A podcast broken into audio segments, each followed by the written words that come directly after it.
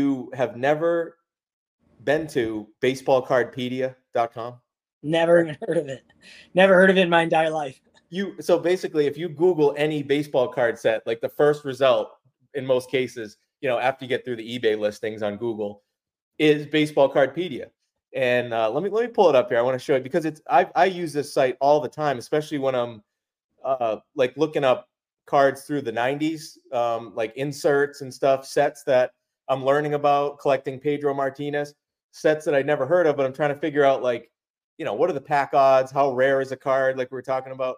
So let me just pull it up. Just in, I want to show you an example. So again, the uh, it's so yeah, dude. I'm I man, as me as a collector, like anyone takes anything away from me, know that, dude. I'm not a guy who sits on there and does research behind all this stuff. I just my collecting is always just been what I like to collect and go off my own thoughts in my own head. I I don't research everything. I don't buy a card and do a bunch of research on it. It and, just kind of kills, kills the know, joy it's not that big. It's not not a big of a deal for vintage. We know yeah. we pretty much. But like when you're getting into uh like you were asking me that Mickey Mantle autograph card that I I yes. posted on uh, I think Instagram and I put that it, it's one in thirty thousand wax odds or pack odds. Uh, that's that's where I got it from. I got it from this site right here. So it's basically, uh, you know, I'm, I'm assuming you've used Wikipedia before, right? Of course. Yeah. So it's the same idea, but just for baseball cards. And basically, the pack, the odd things always intrigued me when yep. we were talking about this. One in thirty thousand pack odds. Help me understand how rare does that make that card?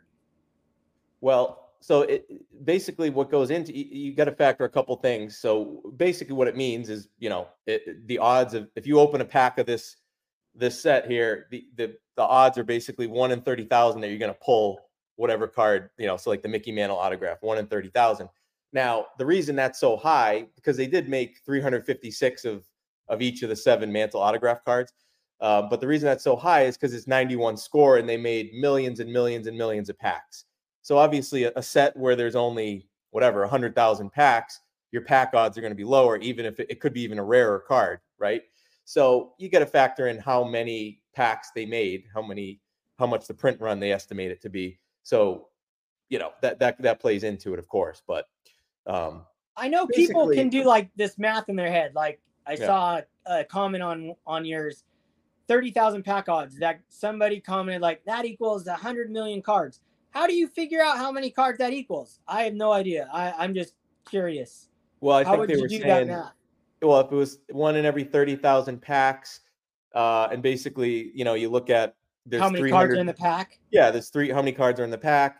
How many of the did they make? 356, and there's seven variations, seven different ones. So they they multiply that out basically. You know, so they just do a little math. Again, it's not it's not the end all be all, but it is something I do look at. Yeah. Um, you know, especially like when I'm looking at cards from the mid to late 90s, and it's a there's a lot of inserts that aren't numbered, but actually, if you look at the pack odds, they're even rarer than some of the ones that are numbered. So it's uh, you know, it does help you out, try to figure out like what certain inserts and paras- parallels might be even rarer than than some of these other ones. So I think it's a great site. Again, for vintage, I don't I don't know how much use would there would be for it because it's pretty you know they're all pretty much base cards. But for uh, some of these sets that I didn't know about from the, the, from the era that I wasn't collecting, I stopped in like 95, I would say. Uh, and now I'm I'm go, I'm digging back into like 96, 97, 98, 99, 2000. Uh, and some of these sets I am learning a ton about. And um, Baseball Cardpedia is a site I've been using a lot because it not only gives you the pack odds, but it it tells you uh, the checklist. It tells you a description of the set all the different uh, you know cards and and the parallels and all this stuff. So Dude, that's awesome. Yeah. Well, and, I just I always just text Shane or you. Yeah. now I guess I can do my own research. yeah. So uh, you know, for me, it's uh, I just found it because I would always Google a, a set, and that baseball cardpedia would be like the first result.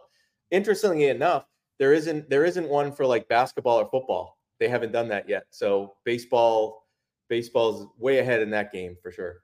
That's awesome. Well, that's because yep. baseball rules. Baseball cards are the best. Baseball cards have hold, uh, held the hobby together for however totally. many decades and decades.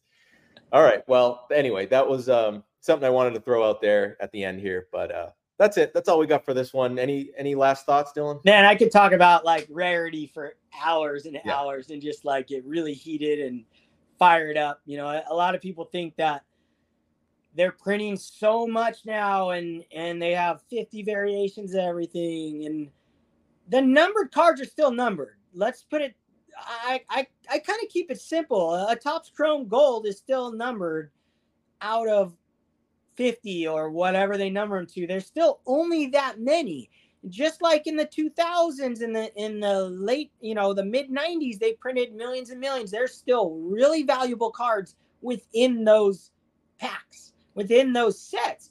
And I think people are losing sight and they're just thinking they're printing millions, so they're not gonna be worth any. And they've every card's numbered. No, not every card. If you ever have you opened up a pack from 2023, it's like impossible to get a numbered card out of a blaster box. So the cards are still rare. Um, yeah, maybe Topps makes way more parallels. You just have to be careful what parallels you're going to chase or just be more aware and more vigilant. But there's still rare cards and hard cards to find. There's still cards that if I had one, only 20 other people could have one in the world. You know, like there's still cards out there that are awesome to have in the ultra modern stuff. And I think people are going to realize that 10 years from now, no matter how many they print, there's still rare ones within those. So I do not think we're printing too many. I don't think any of that. It, it, you just have to be aware of what's going on and collect accordingly. That's what how if, I look if, at it. Uh, sorry, again, last thought. What if what if Fanatics decided to put a serial number on every single card that they produce? Now well, the base happened. cards, the base cards might be uh, fifty thousand out of uh, 10 million, right? But they could at least let you know, like, hey, here's how many of these. Dude, you know? they they no. did this. They did this. They tried this. There was like a Topps milestone. Okay. And Upper Deck did this in a set. Every card, I think, top like uh Topps co-signers pretty much numbered like at one card per pack. They do this stuff, and okay. collectors figured out real quick, and they realized those numbered cards are just their base cards. So the market figures it out so fast. Everyone's so nervous about uh, these parallels being used worthless, dude, they're not going to be worthless. Um, if the market crashes, it's another story. But that that's irrelevant to the whole rarity thing. These cards are still rare. When you pull a card out of a box and it's numbered to 50, it's not an everyday thing. Um, unless, like you say, you have a set that every one of them is numbered, but that isn't happening right now. They don't. Well, and I think the brand, the brand plays into it too. Brand yeah, is like so Panini. Big. Panini yeah, makes millions of number cards. So you just make sure you pick the ones that have been produced the longest, the prisms, or I don't know anything about Panini. I hate cards that don't have baseball logos on them. I don't buy Panini. I don't collect them. Right. I'm a Topps guy till till they switch that, right? But the rarity's still there. And I think 10 years from now, 15 years from now, when these kids are collecting these cards, they're gonna hunt for, you know, the Albert Pujols or you know that generation, and then they're going to hunt for the Mike Trouts and whoever ends up being the superstars of that generation. They're going to hunt for the rare versions of those 20 years from now. I guarantee you that's what's going to happen. And it's just you know, like us collecting the 90s and the 2000s now are getting popular, and maybe they've been popular. Um, that's what's going to go on in the future. And no matter how many they print, there's still rare ones out there. Period. So, so guys, as we wrap it up, in the comments, give give us your reasoning.